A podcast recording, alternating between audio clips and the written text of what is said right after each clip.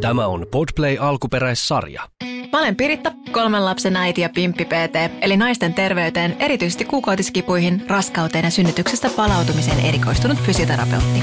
Ja mä olen puolestani Rosanna, 30-vuotiaisten some- ja podcastien päätyökseni ja nyt ehkä ajattelen olevani tällainen aikuinen nainen tai ainakin matkalla sinne ja siksi kiinnostaa kaikki naisiin liittyvät asiat.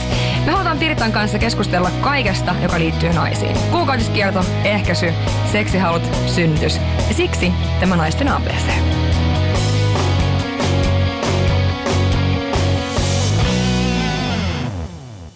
Kuuntelet Girl Gang Feet Pimppi PT podcastia. Tämä on kaikille teille pimpillisille ja pimpeistä kiinnostuneille. Tervetuloa vertaistukiryhmään. Valtavan ihanaa tiistaita kaikille. Tänään me Rosannan kanssa saadaan vieras puhumaan meidän kanssa sellaisesta aiheesta, joka ansaitsee edelleen paljon enemmän näkyvyyttä ja tietoisuutta kuin mitä sillä tällä hetkellä on. Ja kun me aihetta pyöriteltiin tässä vähän aikaisemmin, niin me koettiin, että siitä on selkeästi enemmän mielenkiintoisempaa puhua niin kuin kokemusasiantuntijan kanssa. Joten tänään meidän vieraksemme saapuu superihana Jasmin Kiiski, joka toimii Korento ryn, eli endometrioosin, adenomyösin, PCOSn ja vulvodynian kanssa elävien potilasjärjestön omana koulutettuna kokemusasiantuntijana. Ja voi Ihan- mu- muuten sanoa, että tuossa oli äsken niin haastavia sanoja. Mä olin vaan, meinasinkin sanoa, että vau, toi oli hienosti vedetty. Ja sitten vielä silleen, että, niin, että se aihe on tosiaan endometrioosi. Kyllä, endometriosi. Kyllä, se aihe on endometriosi, mutta tämä on just se, että mä luulen, että me päästään Jasminan kanssa puhumaan vähän laajemminkin, koska hänellä tosiaan löytyy kokemusta vaikka mistä, niin nämä aiheet on sellaisia, että kaikista olisi ihana tuoda enemmän tietoisuutta, mutta tosiaan tänään voisi olla se endometrioosi se meidän ykkösaihe. Mm, ehdottomasti. Ja siis pakko sanoa niin kuin omasta puolesta, että mulla ei ole hirveästi tietoa mistään näistä edellä mainituista. Varmaan pitäisi olla enemmän tietoa, mutta näinhän se on kaikessa, että pitäisi tietää enemmän.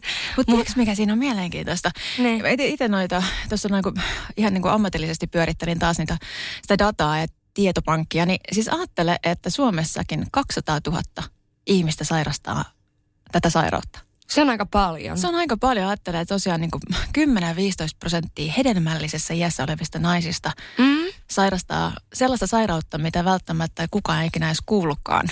Se on kyllä todella, ja, ja ainakin mitä kukaan ei välttämättä ole kuullut, mutta jotkut, mä uskon, että kyllä kaikki naiset on kuullut, ää, mutta just se, että tietääks mitä se sitten niin kuin on. Et jos mun pitäisi nyt tälleen niin kuin spontaanisti, että mitä mä ajattelin ennen kuin lähdettiin tätä jaksoa tekemään. Eli tosiaan olen nyt kuitenkin jotain ottanut selvää ennen jaksoa.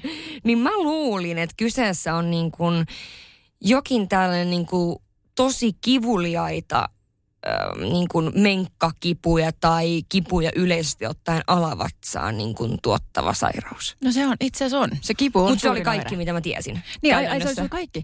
Mutta tiedätkö, mitä mä mietin äsken tuossa? Ai, se oli kaikki, se oli kaikki. No mutta tiedätkö, mikä siinä on mielenkiintoista? Siis mä mietin ehkä enemmän tota sairastavien määrää siitä näkökulmasta, että sä sanoit just äsken sen niin kuin, niin kuin oivalluksen siitä, että tosi moni nainen tietää siitä. Mm. Mutta tietääkö miehet? Ei Meillä on kuitenkin joo. iso, siis osa varmasti väestöä tekemisissä koko ajan niin kuin endometrioosia sairastavien ihmisten kanssa, ja niillä ei Mm. ole mitään käsitystä, että mikä se edes on. Et se tietoisuus Niin. pitää laajentaa niin kuin ihan koko väestöön, eikä vain naisille. Niin, kyllä, kyllä. Ja mä en tiedä, miksi mulla on tämmöinen, mä oon vähän vekkuli tänään. niin, niin, niin tota, meinasin sanoa, että on aika paljon muitakin asioita, mistä miehet ei ihan hirveästi tiedä, vaikka pitäisi tietää ja on paljon tekemisissä. No kyllä juuri, ja sen takia Se tästä puhutaan. tässä kaudella kyllä. Kyllä kaikille, jotka ovat pimpeistä kiinnostuneita. Mutta se, että, että se tosiaan on niin kuin, eh, yksi kymmenestä, niin on aika paljon ajattelee sitä, että miettii ihan, että meillä on luokkahuone tai joku muu. Ja kuitenkin mm. puhutaan hedelmällisessä iässä olevista naisista ja tytöistä. Eli ne oireet voi alkaa tosiaan siinä vaiheessa, kun kuukautiset alkaa. Ja, ja sitten kuinka moni koskaan saa sen diagnoosin niin nuorena, niin ei ainakaan tilastojen mukaan. Sä ajattelee, että oireita saattaa olla 7-12 vuotta ennen kuin saadaan diagnoosi. Ja toi on älytön. Toi oli mun mielestä siis ällistyttävä fakta. Että noin kauan aikaa menee, mutta on varmasti todella paljon myös niitä, jotka ei tiedä, että ne sairastaa sitä.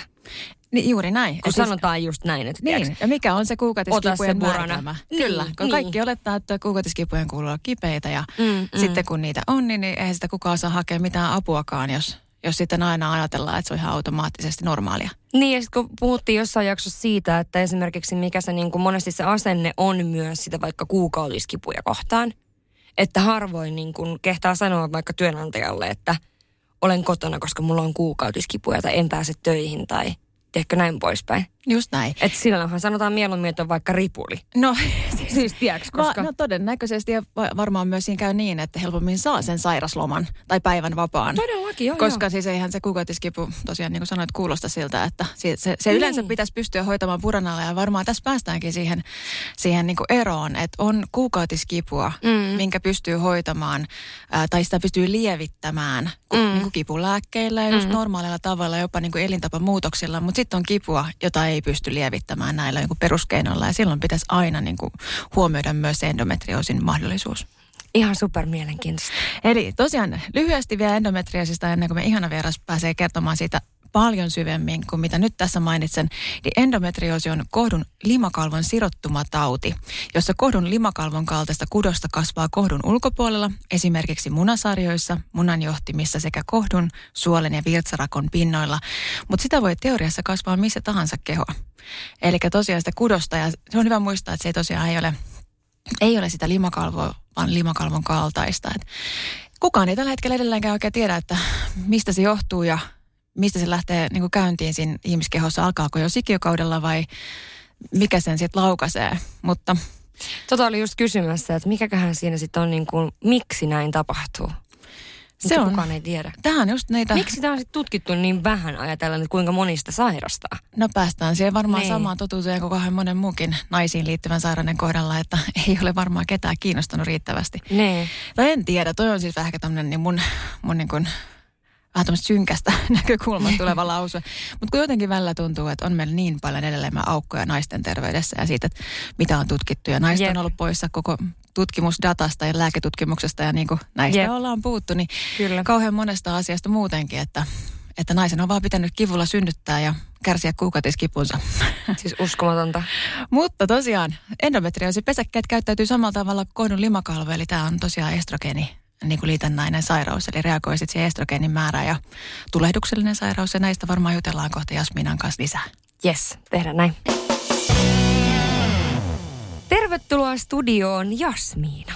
Kiitos paljon. Mahtavaa olla täällä, mahtava aihe. Ihan superkiva, että sä pääsit, jos sä haluat varmaan itse kertoa itsestäsi. Mä just sanoin, että on aina silleen kiva, että kuka sinä olet? Tämä tosi pieni kysymys ihmisille. Niin onneksi multa ei kysy tollasta, koska Joo, mä en osaisi vastata.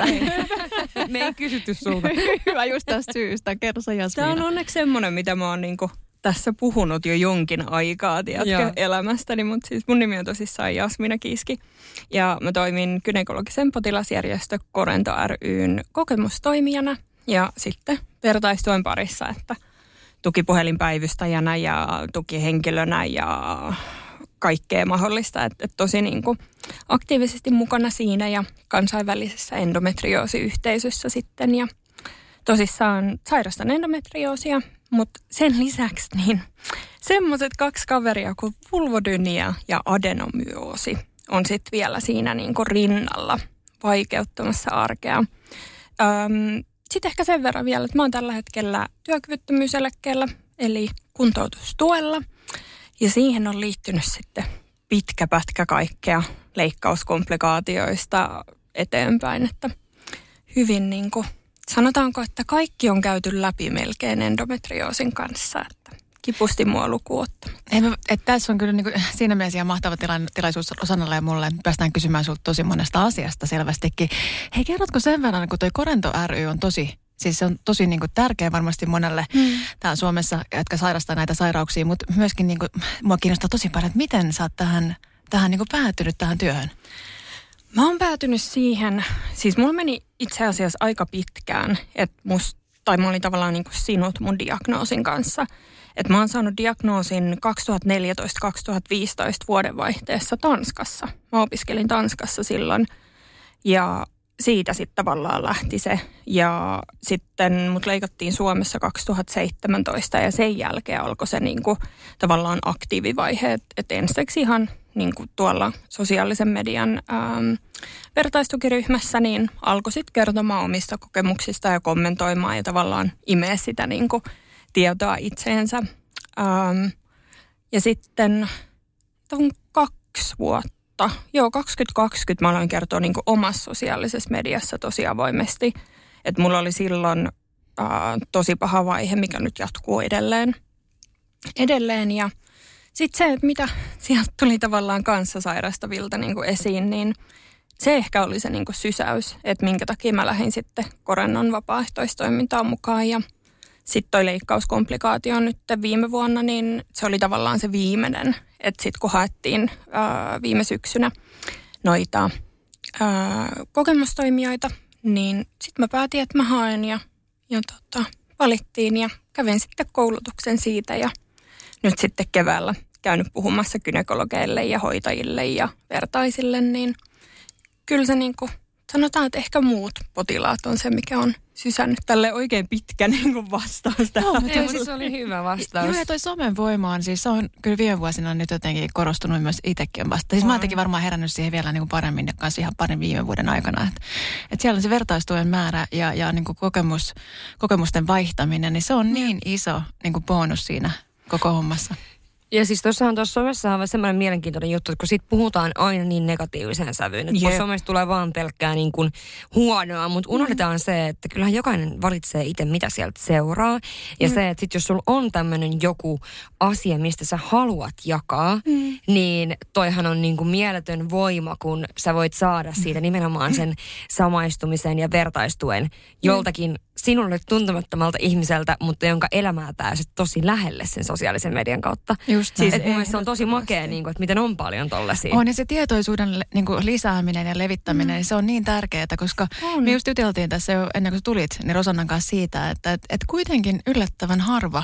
välttämättä edes tietää, mitä tarkoittaa endometrioosi. Jep. Siis tietysti niin kuin naisissa varmaan saattaa Mut olla paremmin tieto.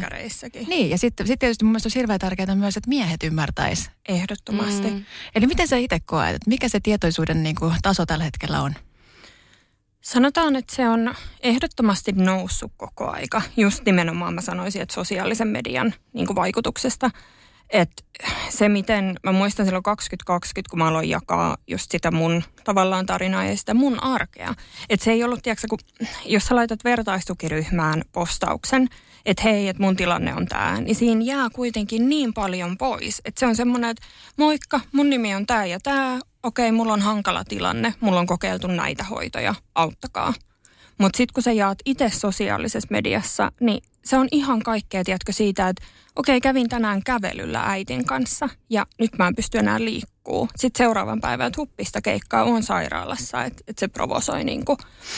Öm, ja se, että se, miten paljon mä sain viestejä jo silloin, mutta varsinkin nyt niin kuin vielä enemmän siitä, miten muut potilaat on luullut, että he on yksin asian kanssa. Toi kokemus. Vitsi, toi Joo. on niin monessa asiasta kokemus siitä, että kokee olevansa niin, niin kuin jotenkin erillinen muista, muista ja just, että mä oon ainoa.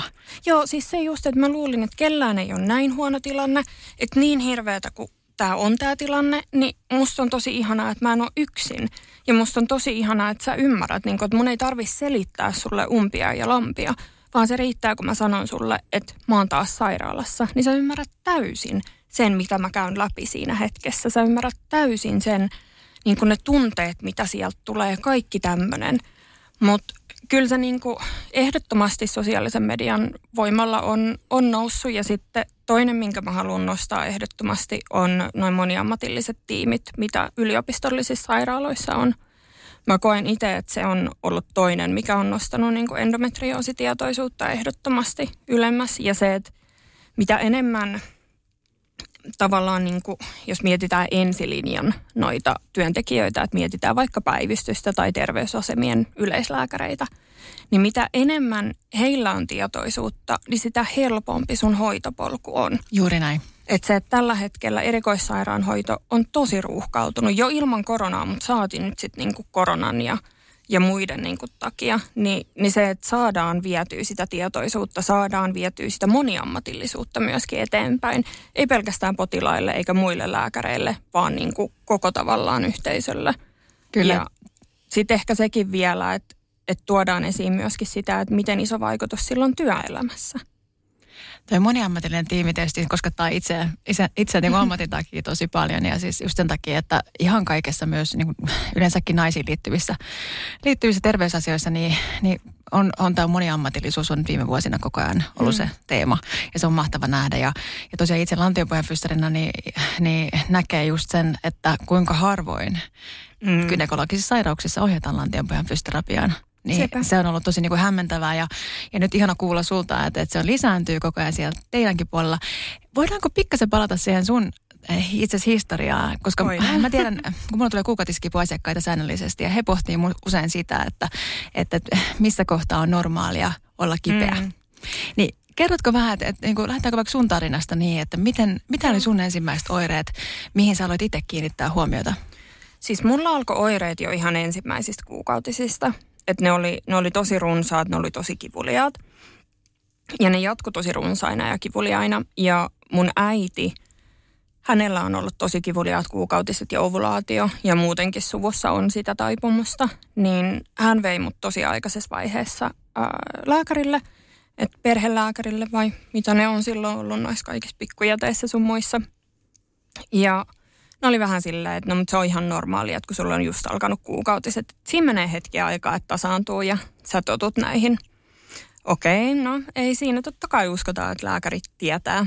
Ja siinä vaiheessa siis mä saatoin olla viikon poissa koulusta särkylääkkeilläkin. Itse ihan kauhean. Ja siis silleen, että 11-vuotiaana, 12-vuotiaana alat syömään särkylääkkeitä. Että sä pystyt olemaan edes muutaman päivän kuukautisten aikana niin kuin, tota, koulussa Joo, kiinnostaa tuossa, mikä oli niinku muiden tavallaan muistaksa sitä, mikä niinku muiden ihmisten ympärillä, mikä niiden niinku reaktio oli, kun just siis ollaan paljon puhuttu siitä, että kun naisille sanotaan, että ja tytöille, että mm. ei muuta kuin särkylääkettä ja vähän, vähän tota suklaapatukka tuosta, niin kyllä se sitten paranee. Että vähän sillä niin vähätellään kaikkeen, mikä liittyy naisten sairauksiin niin kuin tuolla tavalla. Niin miltä se tuntuu noin nuorena sitten tavallaan muistaaksesi sitä?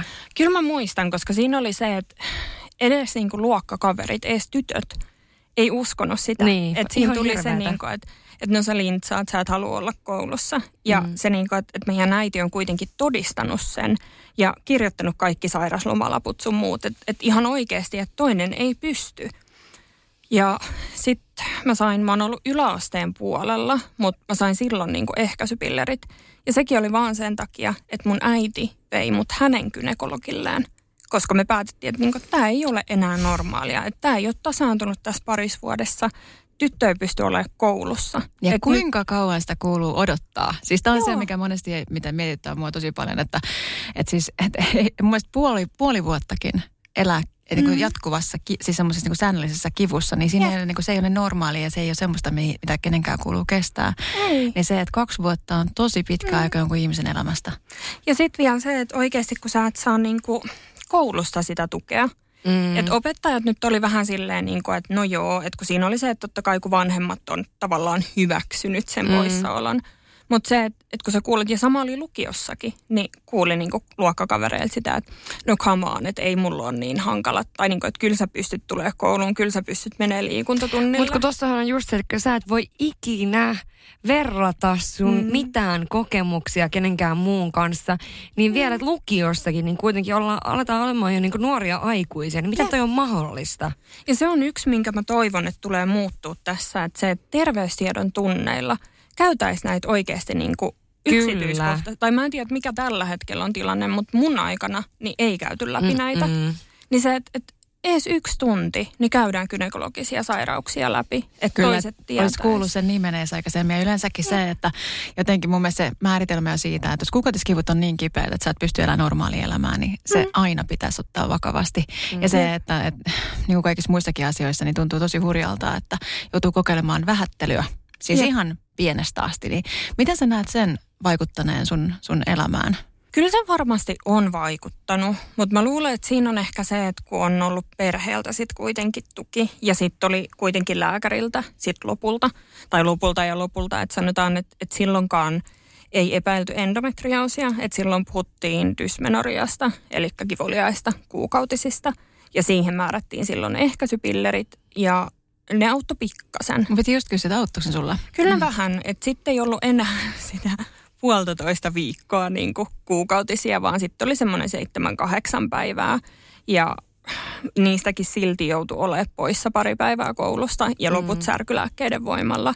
Ja ihan hirveän runsaat, että mitä mä kuulin sitten niinku luokkakavereilta ja muilta kavereilta, niin oli ihan silleen, niinku, että okei, okay, että kyllä mullekin kelpaisi neljän päivän kuukautiset ja silleen, että tarvii ehkä side vaihtaa muutaman kerran päivässä. Mm. Että toinen ravaa koko aika vessassa vaihtamassa.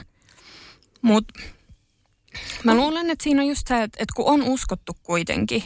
Ja sun äiti on ollut varmaan tosi tärkeä on, tässä matkalla. On ehdottomasti.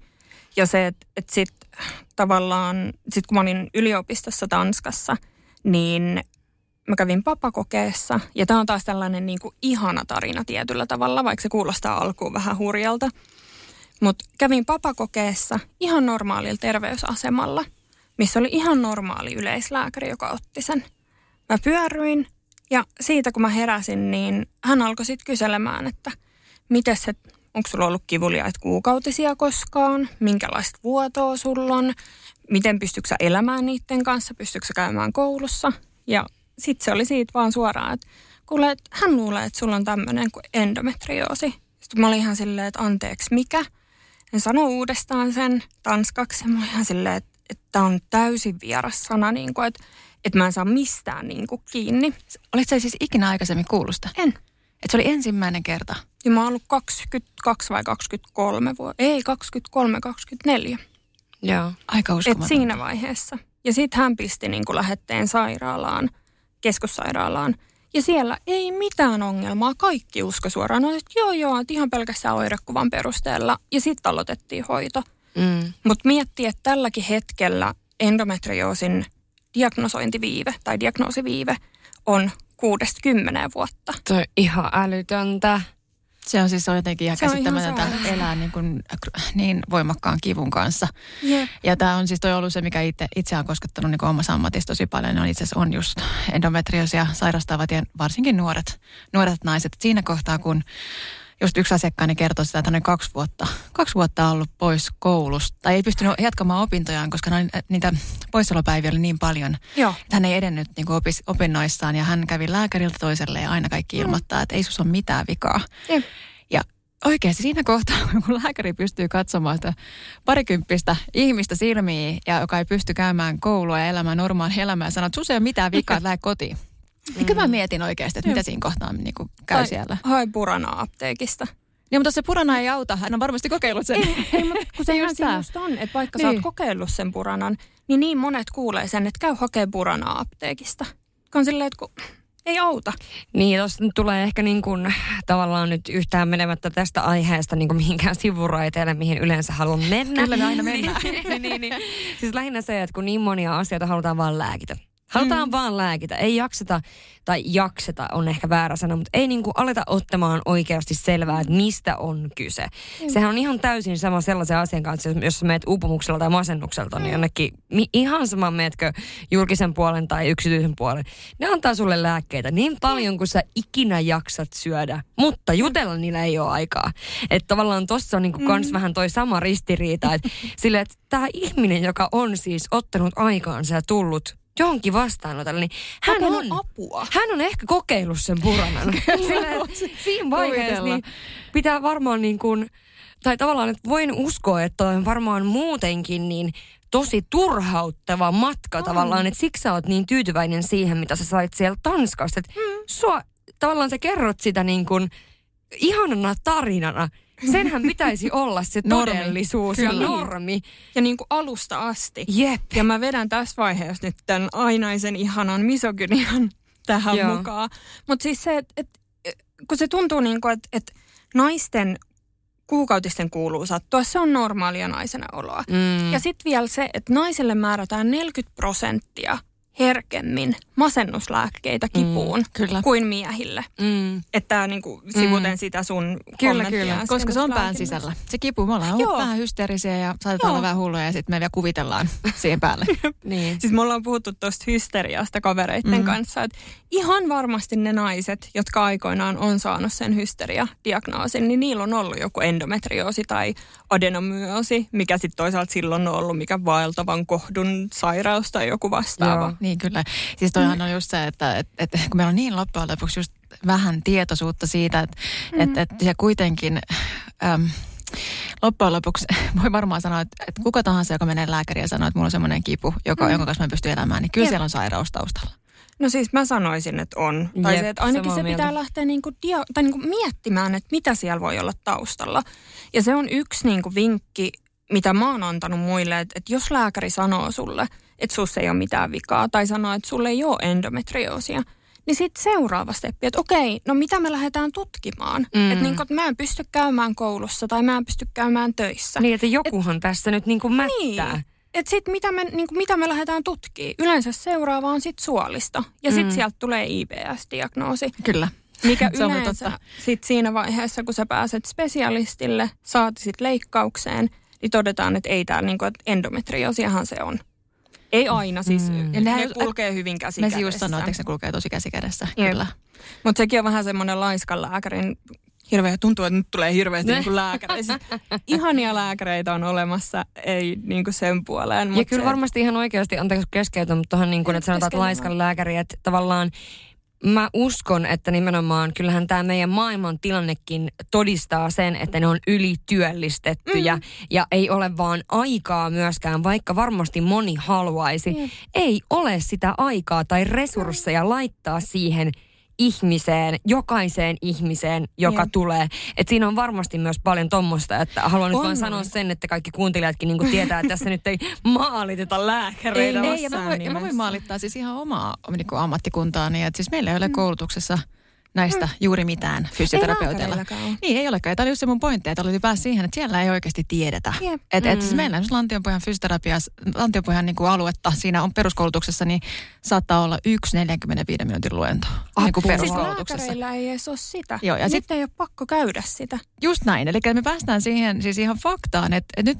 on myös ihan oikeasti siitä kyse, mm. että ei tiedetä. Ei voida tunnistaa niin. ilmiötä, mistä ei ole koskaan niin kuullut yhtään Jep. mitään tai ei ole opiskellut siitä. Mutta myöskin se resurssipula on tosi todellinen. Mm. Et tästä me puhuttiin endometrioosiviikolla yhden tunnetun endometrioosilääkärin kanssa. Ähm, tota, just siitä, että, että kun kysyttiin, siis potilaat kysy meiltä, me siis oltiin sellaisessa webinaarissa molemmat ää, Piritän kanssa ja, ja kysyttiin sitä, niin kuin, että, että minkä takia meitä ei diagnosoida tarpeeksi, miksi tämä diagnoosiviive on edelleen näin iso. Mm. Niin siinä tulee se, että kun ei ole resursseja, mm, kaikki mm. ei voida hoitaa. Mm. Ja se on tosi harmillista ja se, että, että varsinkin sitten kun mennään erikoissairaanhoitoon, niin sun kädet on hyvin sidottuja. Että sieltä tulee, tiedätkö, ovista ja ikkunoista potilaita ja sä yrität auttaa niin monta kuin sä vaan pystyt. Mutta tässä tulee taas tämä, niin että, että endometrioosin ja muidenkin gynekologisten vaivojen suhteen niin, tai sairauksien suhteen, niin tarttis saada tavallaan siitä tarvitsisi käydä joku niin kuin kehityskeskustelu, että miten tätä saadaan parannettua, koska se, että parhaillaan endometrioosi on hyvin helposti hoidettava, hyvin helposti niin kuin tavallaan sairastettava tauti. Ja sitten taas pahimmillaan, niin se on sellaista kuin mulla, että ollaan mm. kuukausittain sairaalassa joskus puolet kuukaudesta.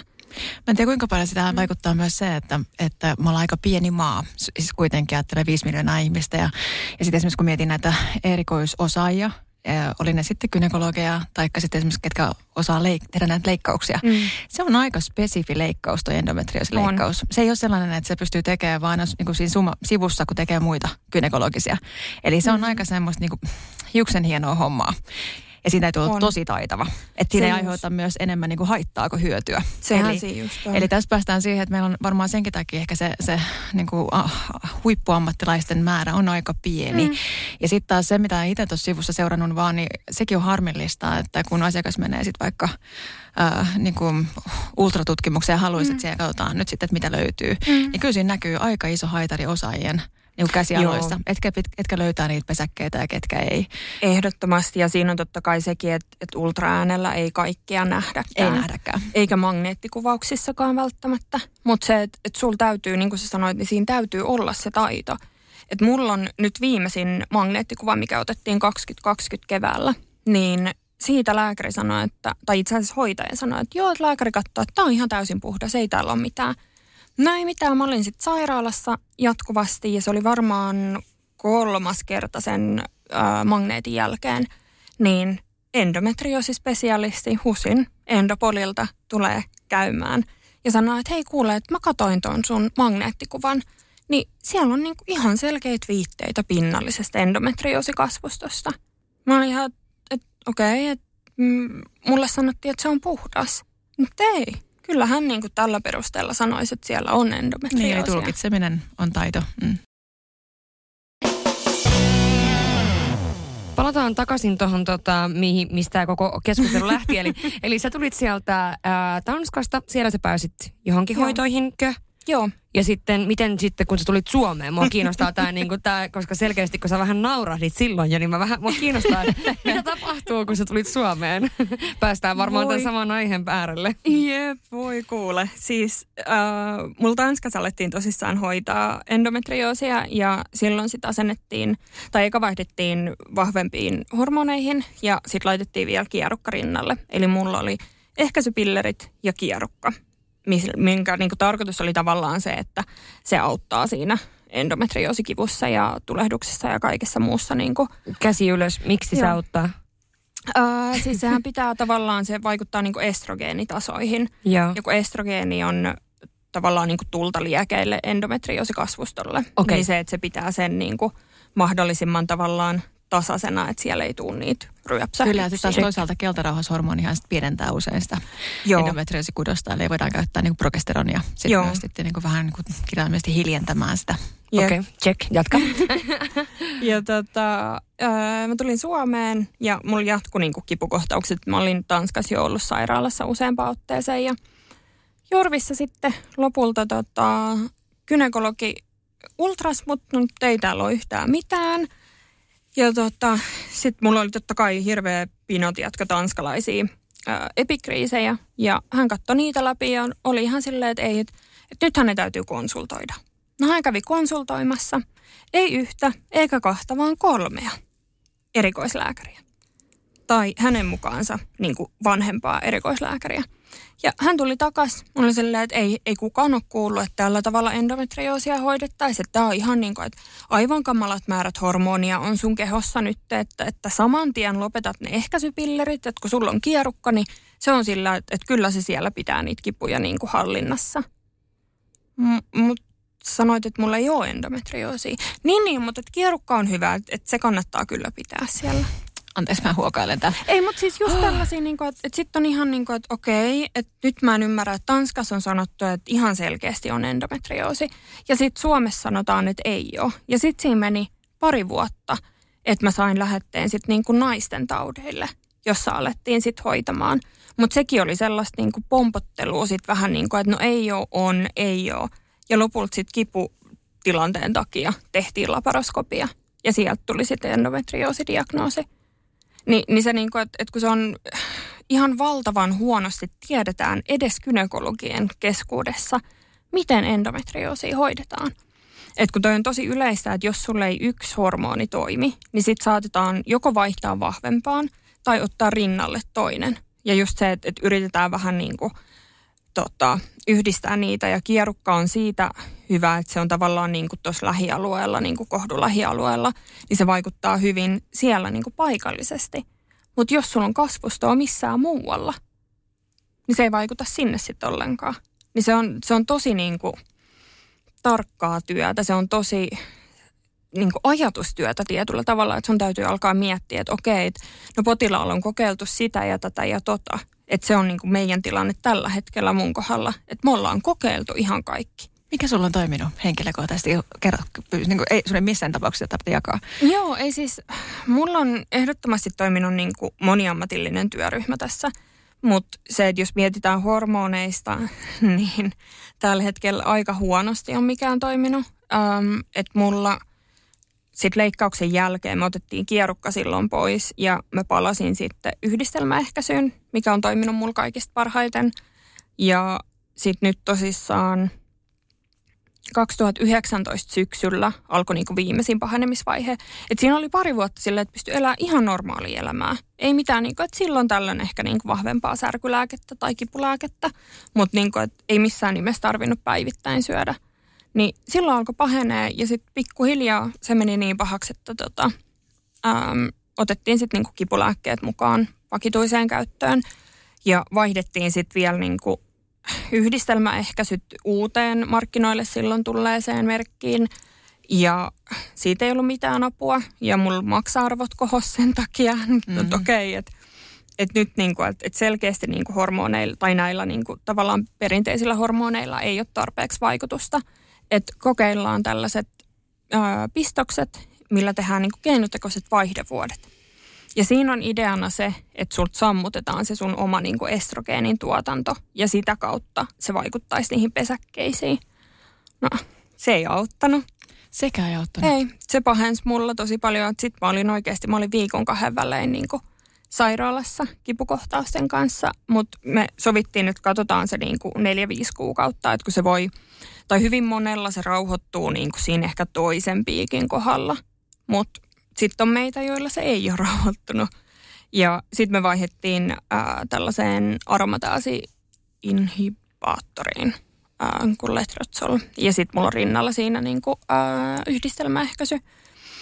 Ja sanotaan, että se on ollut niinku helpoin tavallaan sivuoireiden tai sivuvaikutusten puolesta, mutta edelleen sairaalassa. Eli ensisijainen hoito on, on just se hormonaalinen hoito, ei hormonien kautta. Sitten Miten se leikkaushoito, kuinka paljon se auttoi sulla? Kyllä se auttoi. Et se oli se ensimmäinen leikkaus, niin se oli se pari vuotta, kun se auttoi. Ähm, ja nyt mut leikattiin itse asiassa tasan tarkkaan vuosi sitten. Ja se auttoi hetken, mutta siinä on se, että mulla tuli leikkauskomplikaatioita, mulla tuli siis henkeä uhkaavia leikkauskomplikaatioita. No joo, niin pelottavia. Joo, siis ja pahinta tässä on vielä se, että siis mulla me oltiin sovittu, että laitetaan sellainen kipupumppu, että niin kuin epiduraalipumppu. Se on käytännössä tehdään epiduraalipistos ja sulle syötetään sitä kautta niin kuin jatkuvasti kipulääkettä, että se pysyy niin kuin tasaisena. Että sun ei tarvitse tavallaan niitä kipulääkkeiden vaihteluita niin kuin kestää, vaan se on niin kuin tasainen siellä.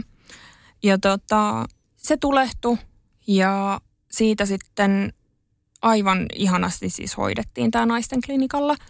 Et sitä alettiin epäilemään, että okei, että et se on nyt selkeästi niinku tulehtunut. Ja ei mitään, että seurataan tilannetta. Ja sen saman päivän iltana, niin ihana hoitaja laitto, se kysyi, että saako hän ottaa kuvan tästä ja lähettää anestesiologille. Mä että joo, totta kai. Otti kuvan, Ane tuli viides minuutissa paikalle ja oli silleen, että joo, kuule, että neiti lähtee tästä suoraan magneettikuvauksiin. Okei. Okay. No ei mitään magneettikuvauksia ja sieltä paljastui, että epiduraali abskessi, eli märkäpaise, mikä paino mun selkäydintä. Ja sittenhän alkoi tapahtua niin kuin tosi nopeasti, koska siinä oli vaarana se, että mä halvaannon. Ja siinä on vaarana se, että se leviää sitten niinku verenkiertoon, että tulee Kyllä. verenmyrkytys. Erittäin vaarallista. Ja sitten niinku soiteltiin ympäriinsä. Mutta se, niinku, se vaikuttaa mulla, että kun sen hoito on edelleen, tai tavallaan se toipuminen on siitä edelleen kesken, että mun leikkaus tai leikkauksen jälkeen kipuja ei ollut semmoisen ehkä kuuteen seitsemään kuukauteen. Ja sitten se alkoi taas niin kuin pahenemaan. Että nyt vaan on todella hankala tilanne. Mutta meitä on muutamia, joilla on tosi hankala tilanne, että et ei niin kuin mikään tunnu auttavan. Niin kyllä, kun aika monella kuitenkin sit onneksi ne on aika rutiinomaisia toimenpiteitä Joo. ja hyvinkin niin semmoisia, että siellä ei, ei, ei juuri mitään haastetta ole. Ehdottomasti ja siis toi oli, mä oon toinen ihminen, jolle noin on tapahtunut viime vuosikymmeninä naisten klinikalle. Siis toinen, kun miettii miten paljon siellä laitetaan epiduraaleita. Niin. Kyllä joo, se on just se, että kun kuuluu just siihen pieneen prosenttiin jotain. niin, just näin. Eli hormonaalinen ei ole, lääkitys ei ole sulle hirveästi auttanut. Nyt ei leikkauksesta enää. on ollut sitten vähän haasteita muutenkin. Mitäs ne muut, äh, hoit, mitä siihen sun moniammatilliseen tiimiin, ketä siihen kuuluu? Siihen kuuluu endometrioosispesialisti, eli mua hoidetaan tällä hetkellä endopolilla, missä on keskitetty niin kuin meidät haastavat endometrioosipotilaat. Kuinka monta on Suomessa tuommoista endometrioosispesialistia? Ei ihan hirveän monta. Mulle ei itse asiassa ole tarkkaa lukua Puhutaanko me niinku kymmenistä vai kymmenestä vai viidestä vai viidestä siis, kymmenestä vai...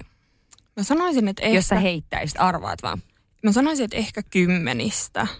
Ähm, mutta ei hirveän monista kymmenistä. Et kun mä mietin, että Endopolilla on, onkohan siellä kolme vai neljä nyt tällä hetkellä niin kuin HUSilla. Ja mä luulen, että about saman verran on, tai pari on sitten niin muissa yliopistollisissa. Yes, okei. Okay. Et ei, niinku, ei missään nimessä, siis alle sata, reilusti alle sata. Mä Joo. sanoisin, että jopa alle 50. Niin, Siis näissä on niin valtavan iso paikkakunta, paikkakuntakohtainen niin kuin ero, että mi- miten, minkälaista hoitoa saat ja mikä se hoidon laatu on. Et kyllä ainakin niin kuin meillä. Porin seudulla niin joutuu lähettämään kyllä vähän niin kuin kauemmas. Joo, mä näen sun nauratuksesta, että tiedät mistä on kyse. Että se ei ole ihan hirveän helppoa. Että siellä, Ei. siellä monen on ihan oikeasti niin kuin siis tulee seinä vastaan, kun Joo. ei saa mistään apua.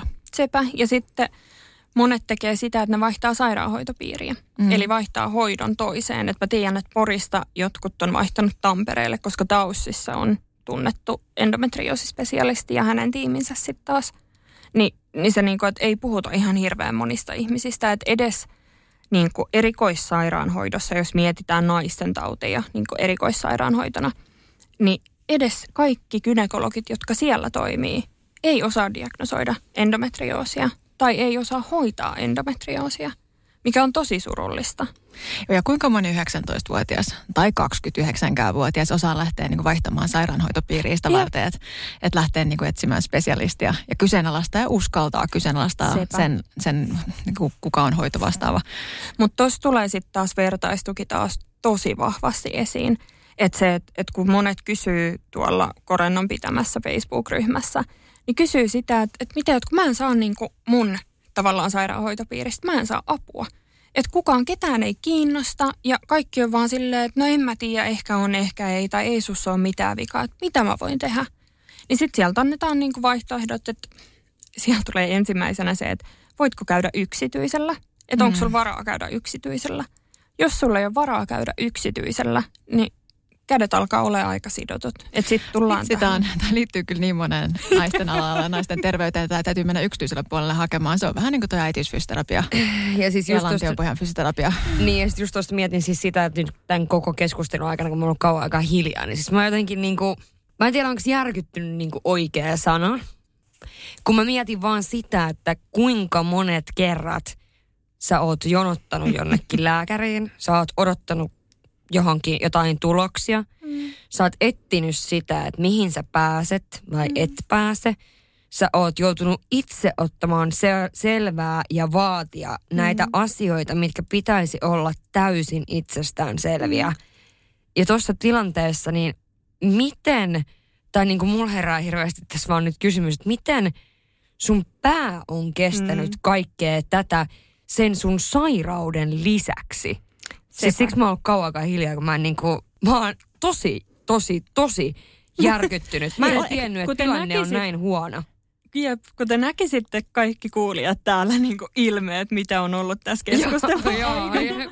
Joo, semmoinen, että, että täältä kyllä niin selkeästi tulee meille tukea ja sellaista, niin kuin, että, että miten on mahdollista. Joo. Ja, Ja siis se- tämä on se, mikä siis ammatillisesti monet meistä ajaa ihan umpihulluksi. Siis Joo, kun siis tehdään- mä olin tulos just niin. tohon, että ihan oikeasti niin kun sen näkee, tai mä ainakin näen sen mun hoitotiimin, tai tavallaan moniammatillisen tiimin kasvoilla. Mä kuulen sen heiltä, että miten turhauttavaa se on. Ja sekin vielä, niin kuin, että sit kun sä oot moniammatillisen ryhmän hoidossa, sulla on todettu kaikki mahdolliset, sulla on kaikki hoidot, sulla on leikkaukset tehty, kaikki mahdollinen, niin silti muut erikoisalat ja muut gynekologit saattaa vähätellä sitä. Että okei, nyt gynekologit ei niinkään tällä hetkellä omalla kohdalla, että et he menee niin kuin mun endospesialistin mukaan, että et he katsoo sieltä kirjaukset ja hänen suositukset ja hoito menee niin kuin sillä, jos puhutaan akuutista hoidosta. Mutta se, että et sitten kun sä joudut, mä olin esimerkiksi vuodenvaihteessa ää, koronaosastolla hoidossa koronan takia, niin eihän siellä ole tietämystä. Tai sitten puhutaan niin kuin muista erikoisaloista. Se on ihan se ja sama, että mikä erikoisala on kyseessä. Niin sieltä löytyy niitä, jotka ei usko sitä. Ja nyt en puhu siis koronaosastosta, vaan Mm, yleisesti niin, ottaen. yleisesti. Mm. Että et ihan oikeasti niin ei uskota sitä, että okei, että et sulla on leikkauksella todettu endometrioosi. Vaan silleen, että no, mutta se on leikattu pois, niin sehän on sillä selvä. Ja se on aika raskas niin tilanne olla potilaana aina niin kuin aina äh, sivistämässä niin kuin sitä hoitohenkilökuntaa mm. siinä ympärillä. Että se on niin semmoinen, semmoinen positio, mistä ei kenenkään kuuluisi joutua olemaan. Että kun sä oot itse Sepä. sairastat, sä oot siinä tilanteessa, tarvit apua ja sitten sä joudut niin kirjaimellisesti alkaa opastamaan mm. toisille suurin piirtein, että on toi Google. Voitko vähän selvittää? Mutta ketä muita siihen tiimiin kuuluu niin kuin näiden kaikkien lisäksi? Oliko sulla psykologi ja Lantionpojan fyssari siellä? On. Mulla on, äh, tai joo, siis on, on psykologi mikä ehdottomasti siitä on ollut apua. Ja se on semmoinen, mitä ei itse edes tajua, kun sä oot tavallaan siinä niin kuin taistelumoodissa, että sä yrität saada sitä hoitoa, niin sä et edes tajua, miten paljon se vaikuttaa suhun. Ja nyt mä en halua, että kukaan ymmärtää väärin, että kukaan olisi hullu tai tämä olisi millään tavalla pään sisällä. Mut Hei, se, toi, toi on muuten sellainen vitsi, mä olen niin heti anteeksi, mä tuun törkeästään sivuun. Kun, siis mä, mua niin edelleen ahdistaa se vanhan aikana ajattelu, että kun mennään terapiaan, niin täytyy olla hullu. siis se oikeasti, tämä, niin kuin, tämä menee jotenkin mulle niin ihon alle, mm. että, että kuinka moni edelleen pelkää mennä juttelemaan psykoterapeutille tai psykologille, koska pitäisi olla jotenkin, joku, jotenkin niin järkyttävän huonossa kunnossa. Jep. Tai sitten täytyy todistaa ympäristölle, että mä en ole hullu hullu, joka on siis Jep. toivottavasti jäämässä nyt jotenkin sinne vanhaan Ja siis varsinkin toi, että kun ollaan jo valmiiksi endometrioosin kohdalla siinä tilanteessa, että monet on sitä mieltä, että se on naisen pään sisällä. Ja sitten vielä se, että jos sä käyt terapiassa, niin sehän tietyllä tavalla vahvistaa Just sitä niin kuin, mm. vanhanaikaista ajatusta, että kaikki on pään sisällä, mitä se ei ole. Mutta ähm, takaisin tuohon kysymykseen, mm. niin mulla on lantiopohjan fysioterapeutti on siinä mukana – sitten mä käyn yksityisellä vielä akupunktiossa, mistä on ollut valtavan iso apu myöskin. Sitten sen lisäksi äh, on anestesiologi, joka on erikoistunut sitten niinku kivunhoitoon. Että ollaan katsottu niinku kipulääkkeitä ja mahdollisimman niinku laaja-alaisesti sitä, että miten pystytään auttaa. Ja ei puhuta niinku pelkästään mistään vahvoista kipulääkkeistä tai särkylääkkeistä, vaan puhutaan niinku kroonisen kivun hoidosta myöskin.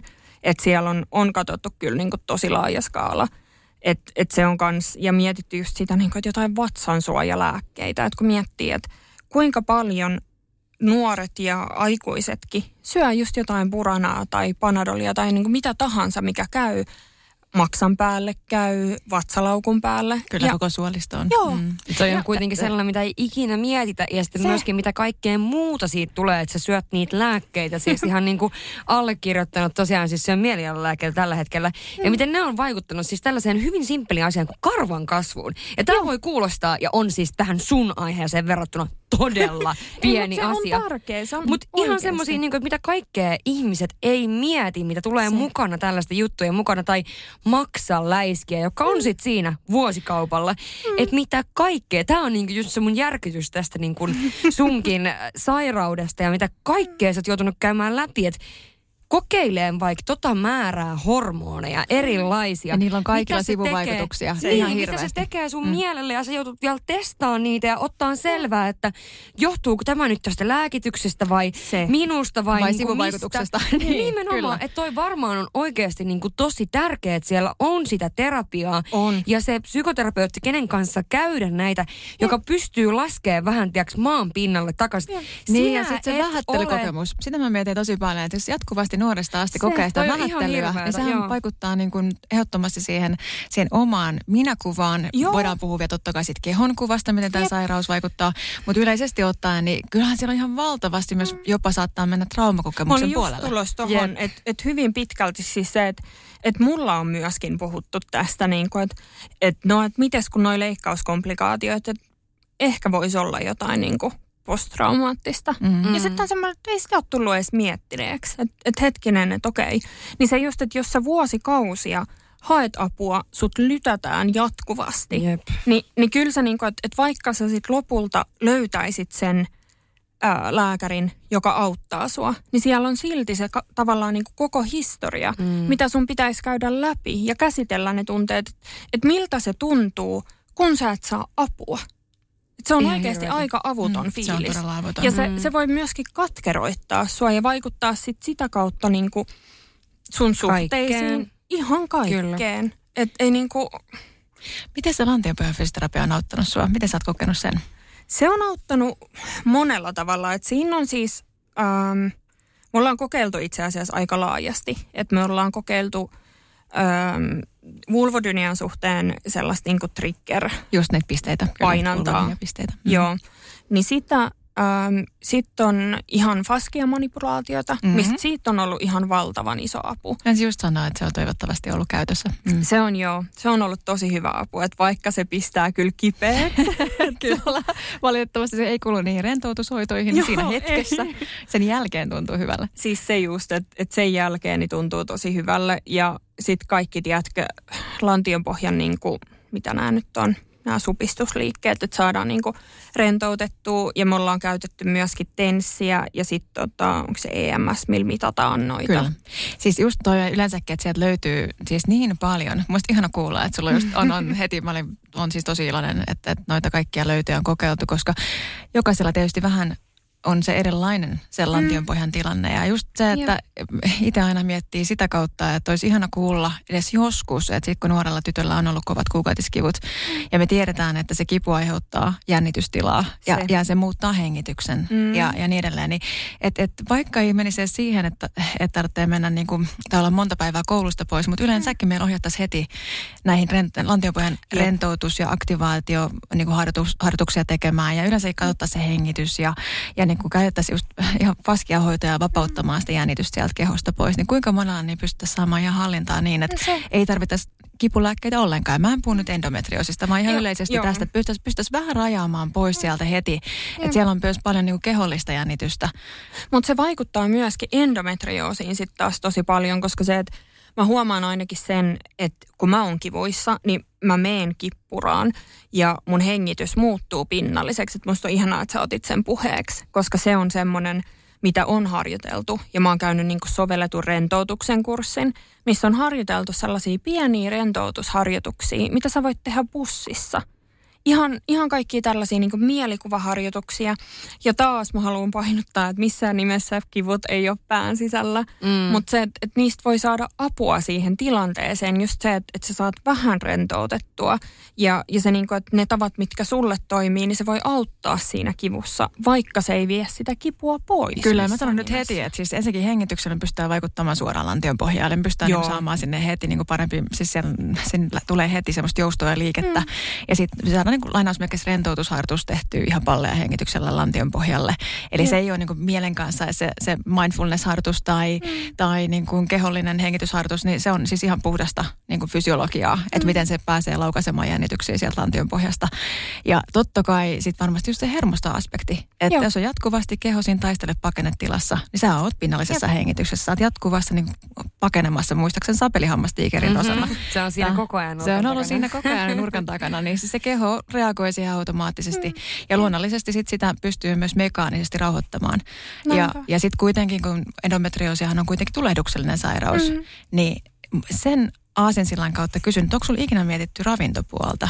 On. Sitä itse asiassa, palaan tuohon Tanskaan hetkeksi, niin silloin lääkäri itse asiassa siitä sanoi, että hän sanoi, että, että kuule, kun hän ei saa suositella tätä, hän ei saa sanoa tästä niin kuin oikeastaan mitään, että hän tekee nyt tässä väärin. Että ei ole tarpeeksi tietoa silloin, eli 2014-2015, niin kuin ravinnon vaikutuksesta endometrioosiin tai sen tavallaan niin kuin oireiden hoitoon. Mutta kannattaa ehkä lukaista tämmöinen kirja. Ja siinä just puhuttiin niin kuin tulehduksellisesta ää, tavallaan ruokavaliosta. Tulehdusta ja laskevasta. Joo, joo, kyllä. Kyllä, nimenomaan just näin, ei tulehdusta tuottavasta. Mm. Se, se, sitenkin nimittäin pystyy syömään kyllä. Joo, Et paljon kyllä. transrasvoja, prosessoitua ruokaa ja, ja paljon muutakin. Ja se, siis mä huomaan siinä kyllä, kyllä niin eron, että mä oon kokeillut foodmappia ja sitten mä oon kokeillut just sitä, että jättää pois kaikki noi tulehdukselliset ähm, ja siitä ei ole ollut vaikutusta. Et mulla enemmänkin se on niinku Jesus, mikä homma toikin, siis oikeasti aika. Ja toi ravitsemuksen, ah. toi on siis tosi kiinnostava toi ravitsemuksellinen puoli ihan se, että mm. kun endometriosissa se ei todellakaan, että se on joku yksi tietty ruokavalio, vaan se, eri, se on pakko kokeilla. Että toisilla auttaa just, että on maidoton, gluteeniton, toisilla saattaa just tämä FODMAP oli ihan loistava. Jep. Ja, ja sitten edelleen, edelleen. Voi olla triggeröiviä ruokia Jep. ja just, että tulee laskeva ruokavalio, omega-3 itse asiassa tutkimusnäyttö näyttää hyvää mm. niin kuin dataa siitä, että miten vaikuttaa kukatiskipuihin ja mahdollisesti mm. myös endometrio siitä. Esimerkiksi kurku, kurkumiini on Joo. semmoinen, mikä laskee tulehdusta.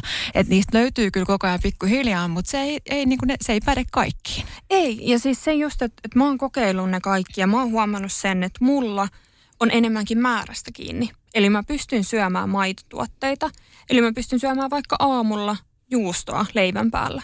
Mutta sitten jos mä vedän viikon verran juustopizzaa lomalla, niin vaikuttaa heti. Sama vaikka punainen liha, niin mä voin syödä silloin tällöin leivän päällä sitä, mutta jos mä syön paljon, niin vaikuttaa heti. Sama sokeri, että voin syödä sokeria jonkin verran, mutta taas se, että jos on hirveästi, niin se vaikuttaa kipuihin saman tien. Kyllä, sokerimuoto nostaa tulehdustilaa, niin kuin matalasteista tulehdusta tosi reippaasti kehossa. Samoin Jep. stressi, jota miettikää kuinka vaikeaa on olla ilman oikeasti tässä nykymaailmassa. Niin, niin ja sille jos joudut menemään paikasta toiseen etsimään apua itsellesi ja Jep. kokeilemaan miljoonaa eri ruokavalioa ja lääkettä ja hormonia ja kaikkea ja mahdollista. Niin sille, että onpa sille stressaamassa. Siis mm-hmm. mä, mulla on täällä itse yhtenä pointtina on, että maksut. Joo. Miten tämä niin kun, miten esimerkiksi tämä, että sä kokeilet tommosia ruokavalioita, niin sehän on ihan hirveän kallista, on. koska ensinnäkin A, terveellinen ruoka on kuitenkin niin kuin suhteessa kalliimpaa kuin joku Big Macateria. Ajat niin kuin näin tosi karkoidusti. Mutta just se, että miten niin kuin nämä kaikki maksut, kun sä joudut kuitenkin kokeilemaan kaikkea mahdollisia, mm. vaikka sä saisit sen rahan jostain jostain takaisin sitten jossakin kohtaa, niin sun pitää varmaan ensin kuitenkin itse maksaa se. Pitää. Niin miten tääkin niinku on, miten tää on niinku rakennettu, miten se niinku onnistuu? Täytyy olla ihan pirun rikas ennen kuin niin, mutta, mutta siis ihan hirveä juttu, siis ei saa no, nauraa. Niin, mutta no, siis silleen, miten, siis miten sä pystyisit mennä niinku eteenpäin tossa, jos sulla ei ole taloudellisesti mahdollista. Kyllä mua, siis, siis mä, no, anteeksi, mä saat vastata tuohon, mutta eihän huudan täältä niin ammattinäkökulmasta, että kyllä mua a, kit, ketuttaa, mm. käytän nyt sitä sanaa. Että mä tiedän, että siis niin suurin osa niistä asiakkaista ikinä pääse meille yksityiselle puolelle saamaan mitään apua, kun siis mm. oikeasti ei, a, totta kai he ikinä olisi varmaan saanut kuulla, että tämmöistä apua olisi. Jep. Ja se on vaan pienelle määrälle ihmisiä se tieto. Ja sitten toinen on se, että kun ei ole varaa käydä joka niin kuin kuukausi niin. Niin kuin erilaisilla ammattilaisilla, että siis oikeasti tämä on niin mm. epätasa-arvosta. Tämä on oikeasti ja siis se, että mulla on, mä oon siinä mielessä niin kuin onnekkaassa asemassa, että mulla on vakuutus, joka korvaa. Mulla on vakuutus, joka mulle on otettu pienenä.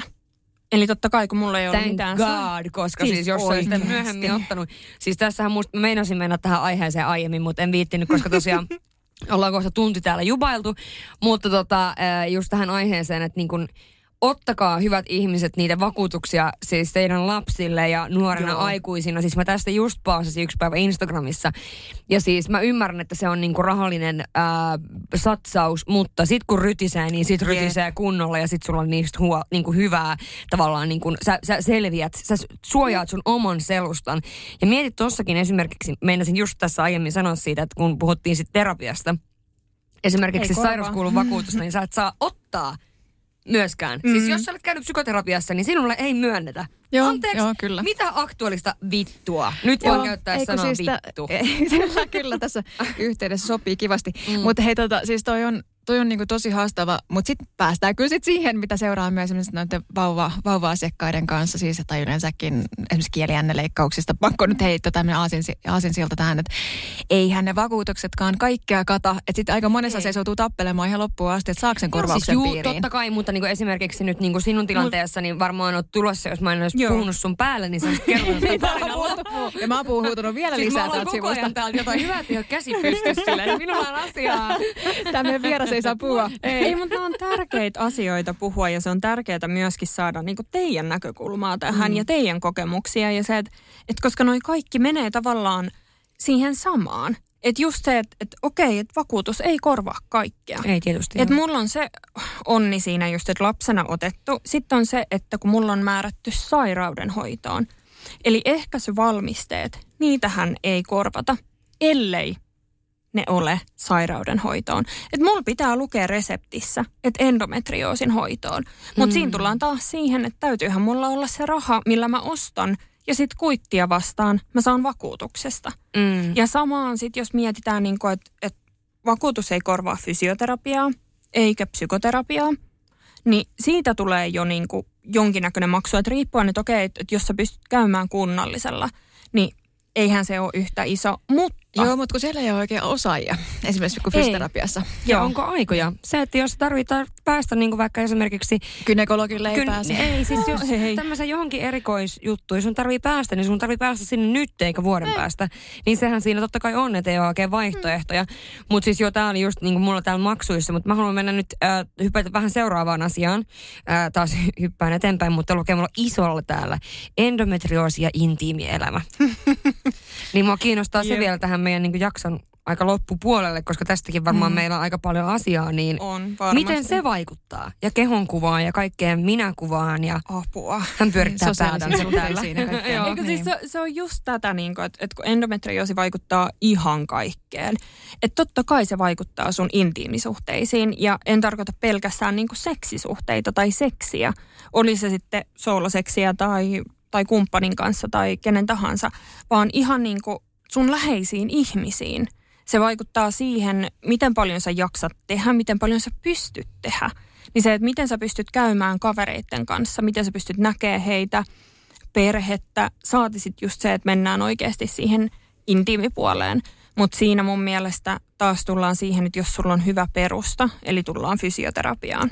Että jos sulla on kaikki tavallaan kunnossa, niin se on vähän helpompaa. Koska se, että mä oon esimerkiksi itse kokenut tota, kivuliasta seksiä. Mm. Ja se on aina niin kuin se, mä huomaan sen, että se on mennyt kivuliaammaksi jos endometrioosi alkaa aktivoitumaan. Ja mä sanon nyt ihan täältä lantiopohjan fysioterapian näkökulmasta, että siis jos sulla on krooninen kipu tai jatkuvaa mm. kipua, niin sulla on lantionpohja yleensä koko ajan ylijännitystilassa. Siellä ei kierrä veri, se on niinku krampissa, se ottaa mm. ihan spasmiin ihan niinku sairauteen asti. Että siis tää on just tää, että et, et se on niinku itsestäänselvyys. Että lähdetään lähtökohtaisesti siitä, että se on itsestäänselvyys, että näin käy fysiologisesti. Mutta kun se ei ole. Sehän siinä on, että, että kun kaikki ei niin koe se kipu. Ja eihän meillä myös endometriasia, niin. endometriasia sairastavia, jotka ei koe kipua.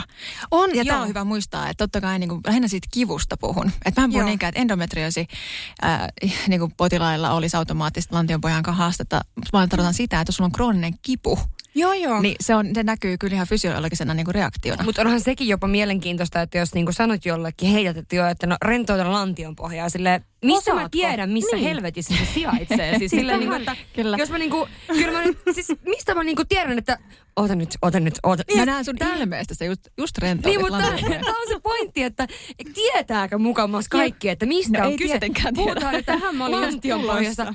Rentoilla lantion pohja. Oota, missä, oota nyt, toi oli pakara, eikö oota, tää oli, siis Tätä, tämäkin on niinku vaikea juttu. Joo. Miksi sitä ei ole kerrottu, että missä ja se, se, se on. se, niin, ja se pitäisi kertoa tajua. siellä niin. koulussa jo.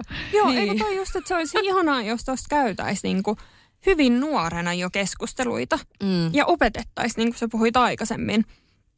Mutta ei niinku, se, siis se on, tuntuu, että on hirveän niinku negatiivissävytteistä, mutta niinku siis on ihan valtavasti niinku struggles, um, haasteita, haasteita niin kuin tämän kaiken kanssa. Mm. Jos sä lähdet miettimään sitä, että mistä sä saat apua, mistä sä saat diagnoosin ja sitä kautta sit apua. Kuinka moni osaa lähettää fysioterapeutille, että sä saat tavallaan sen sun lantion mahdollisimman hyvään kuntoon, että sun intiimisuhteet toimii.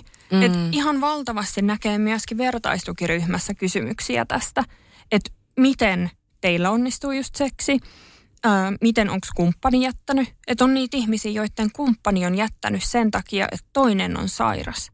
Tai toinen ei pysty intiimiin suhteeseen. No kyllä, siis toi just, että et totta kai vaikka siellä olisi hetki, just hyvä muistaakin, että, että se, että sulla on rinnalla sellainen kumppani, joka tekee sun olon mahdollisimman turvalliseksi ja, ja niin kuin ihanaksi ja, ja antaa aikaa ja, ja käytetään liukkaria ja kaikkea mahdollista, huomioidaan se Jep. siinä niin kuin yhteisessä intimielämässä, niin sehän mahdollistaa sen, että se lantiopohja pääsee rentoutumaan. Että eihän sitä tarvitse olla koko ajan jännitystilassa ja sitten saa sen ajan siihen ja kaikki just tämä, että, kyllähän siinä on niin paljon niin kuin tehtävää, mutta sitten sen kumppanin pitää ymmärtää tämä sairaus. Ja, jos ja siinähän just niin. tämä, että nyt niin kuin tavallaan se, että jos ei ää, jos ei suurin, tai suurin osa oli nyt väärin sanottu, jos ei moni ihminen edes tiedä, mistä puhutaan, niin mm. niin tavallaan kyllä tästä puhutaan sitten niinku liian vähän. Ja esimerkiksi mm. siis, siis en mäkään niinku todellakaan näin paljon tiennyt, sen takia mä oonkin niin järkyttynyt. Että kyllä mä nyt tiesin, että puhutaan ää, niin kuin sairaudesta, joka tekee tavallaan, joka sattuu kuukautisten aikana. Tämä oli mm. tyyli about kaikki, mitä mä tiesin. Ja mä oikeasti vähän hävettää, että mä aina uuno. Mutta ei ole vaan ollut minun kohdalla, ei ole ollut jollain läheisellä tai, tai muuta, mutta niin kuin tavallaan, että tämä on ihan mun mielestä niin mind blowing niin kuin jotenkin, että miten me tiedetään näin vähän. Mm. Niin ja sitten just se kuukautiskipu, kun se on hirveän yleistä, me tiedetään se. Mm. Sitten ajattelee, jos endometrioosia sairastaa yksi kymmenestä.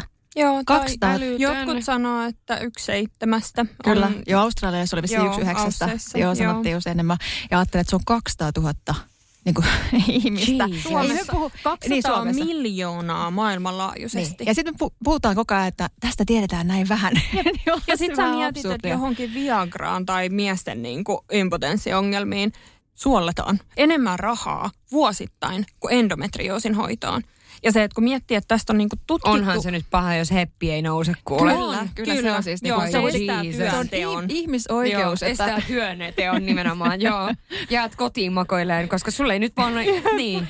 niin, mutta se on ihmisoikeus, että se on niinku toimittava loppuun asti. Kyllä, kyllä. Mm.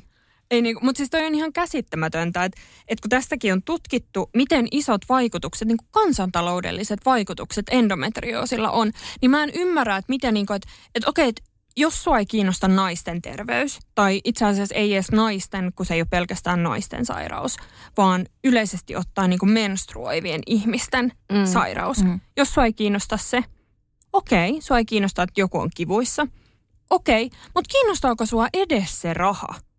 Niin kuin ihan oikeasti, jos lähdetään vetämään niin kuin hyvin kans karrikoiden tämä, mm. niin kiinnostaako se, että millaiset vaikutukset tällä on meidän Joo, mutta kato, toi ennaltaehkäisy on se, mitä ei niinku tehdä ollenkaan mielellään, ellei ole pakko. Ja sitten kun se ei poliittisesti näy seuraavan niinku vaalikauden aikana, niin sitten mm. sitä on ihan turha lähteä te- laittamaan siihen naisiin tai ennaltaehkäisyyn tai lapsiin tai koulutukseen tai kasvatukseen tai mihinkään. Siis kun toi on ihan rahaa. käsittämätöntä.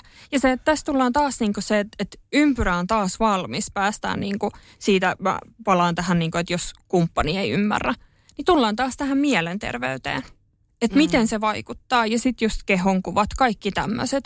Mm. Että kyllä niin kuin vaikuttaa ihan valtavasti. Että mulla mä muistan silloin, kun mulla oli pistoshoidot meneillään, niin mulla tuli siis ihan nestettä kehoon, joku 10-15 kiloa.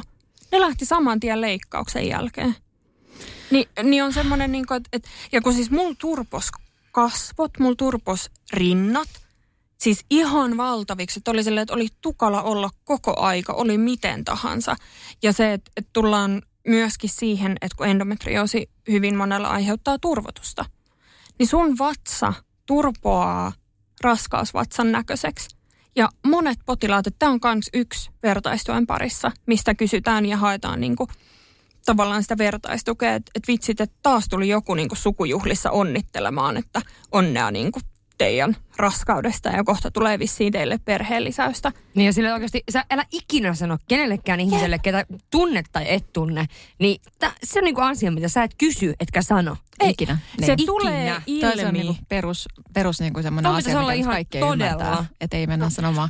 Se on ihan käsittämätöntä. Joo, ja se turvotus on se voi aiheuttaa jopa niinku erkaumaa, vatsallisten erkaumaa. Että siis sellainen se sisäinen turvotus, eli, eli synnyttämätön nainen, niin se hyvin voi olla se tilanne se, että se on niin voimakasta. Eli niinku, se turvotus. Me tullaan taas tähän, niin kuin, että niin kokonaisvaltainen sairaus. Mistä Mut, ei tiedetä. Mistä löytyy niin kun, mä, tähän niin kun jakson loppuun? Loppupuolelle, niin mikä on... Me ei tota... lopeteta. Ei, me voitaisiin jäädä tänne huomiseen asti. Me voitaisiin jäädä tänne huomiseen asti, mutta kun mä istun tässä screenillä, niin mä näen kauan, me ollaan oltu tänne. Me ollaan oltu tota... pitkään. Mutta mutta hyvä asia. puhua joo, ja joo, herregud, me voidaan olla täällä huomiseen asti. Mutta onko jotain, Jasmina, semmoista, mitä sä haluat kertoa tähän loppuun vielä, mistä ei olla vielä puhuttu? Ja sitten vielä pyytäisin kertomaan siitä, mistä löytyy näitä vertaistukiryhmiä ja mistä sinut löytää sosiaalisesta mediasta ja muualta? Ehkä loppuun semmoinen, mun mielestä kaikista tärkein on se, että kukaan potilas ei ole yksin.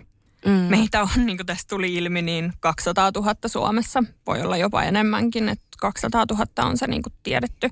Niin meitä löytyy paljon. Meitä löytyy hyvin erilaisista niin kuin, taustoista. Et Korento ry, eli kynekologinen potilasjärjestö, joka ajaa endometrioositietoutta ja muita kynekologisia sairauksia, niin heillä on äh, heidän ylläpitämä Facebook-ryhmä, semmoinen kuin Endometrioosi Suomi. Se on ehdottomasti semmoinen, mihin kannattaa, vaikka ihan vaan epäilisi endometrioosia, niin liittyä, koska se, että, että kun sä katot sieltä ja näet niitä tavallaan kokemuksia ja, ja sellaista, niin kuin, että, että mitä on käynyt, mitä kannattaa tehdä, mitä ei kannata tehdä, niin se, että vaikka sä et kommentoisi mitään, niin sä saat sieltä ihan valtavasti tietoa itsellesi. Niin se on ehdottomasti semmoinen, mitä mä suosittelen. Öö, Korennolla on muutenkin tosi paljon erilaista tota, tukihenkilötoimintaa, että on ihan fyysisiä tukihenkilöitä, joiden kanssa voi soitella tai viestitellä. Tai parhaassa tapauksessa he voi jopa tulla mukaan niin kuin käynnille ja pitää sun puolia, jos tilanne vaan sallii. On chattia, on vertaistukipuhelinta, et tukipuhelinpäivystystä. Ne on joka viikko löytyy ähm, semmoiset, että sä voit soittaa ja se on, kaikki on anonyymiä, niistä ei jaeta, jaeta nimillä tai, tai mitään tällaista, että, että sitä ei kannata niin pelätä, niin ehdottomasti se, että ei ole yksin, apua löytyy ja kyllä se saattaa tuntua tosi ylivoimaiselta, mutta kyllä siellä me konkarit neuvotaan ihan varmasti ähm, siinä. Ja mut löytää Instagramissa äh, nimellä Jazzness, eli J-A-S-S-N-E-S-S. Oikein tuollainen tongue twister. Mm. Niin siellä jaan tosi äh, laajasti tästä niin kuin omasta kokemuksesta.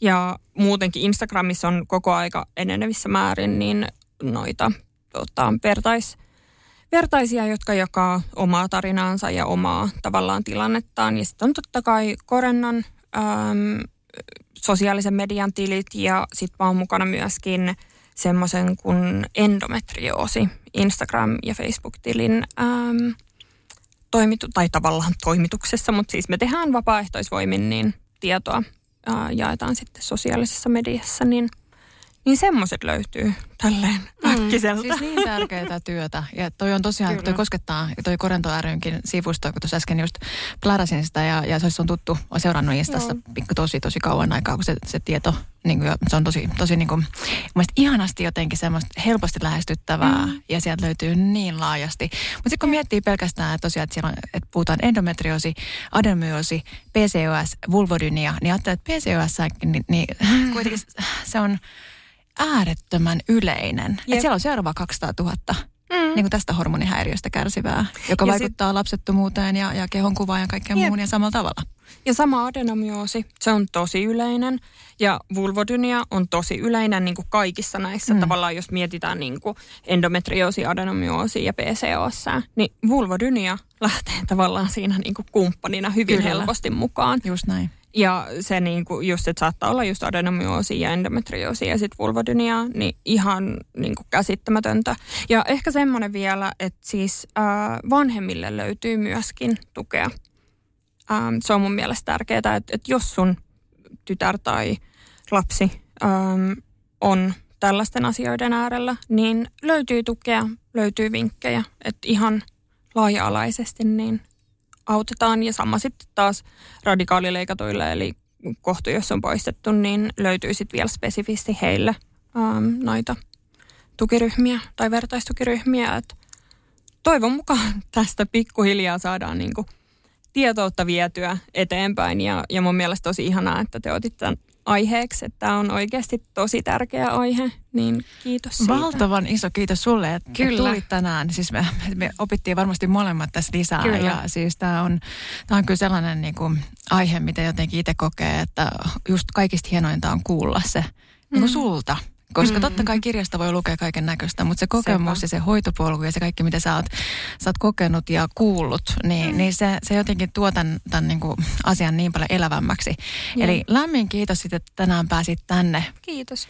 Toivottavasti näistä on apua. Tässä on, niin kuin puhuttiinkin jo, niin tästä olisi voinut puhua siis hyvin kyllä, paljon. Kyllä, tästä voisi puhua vaikka ku, kuinka Et... paljon. Ja siis tietystikään kukaan ei oletakaan, että yhdessä podcast-jaksossa pystytään avaamaan yhden ihmisen elämää kokonaisuudessa siis ja yhtä sairautta kaikkien puolesta.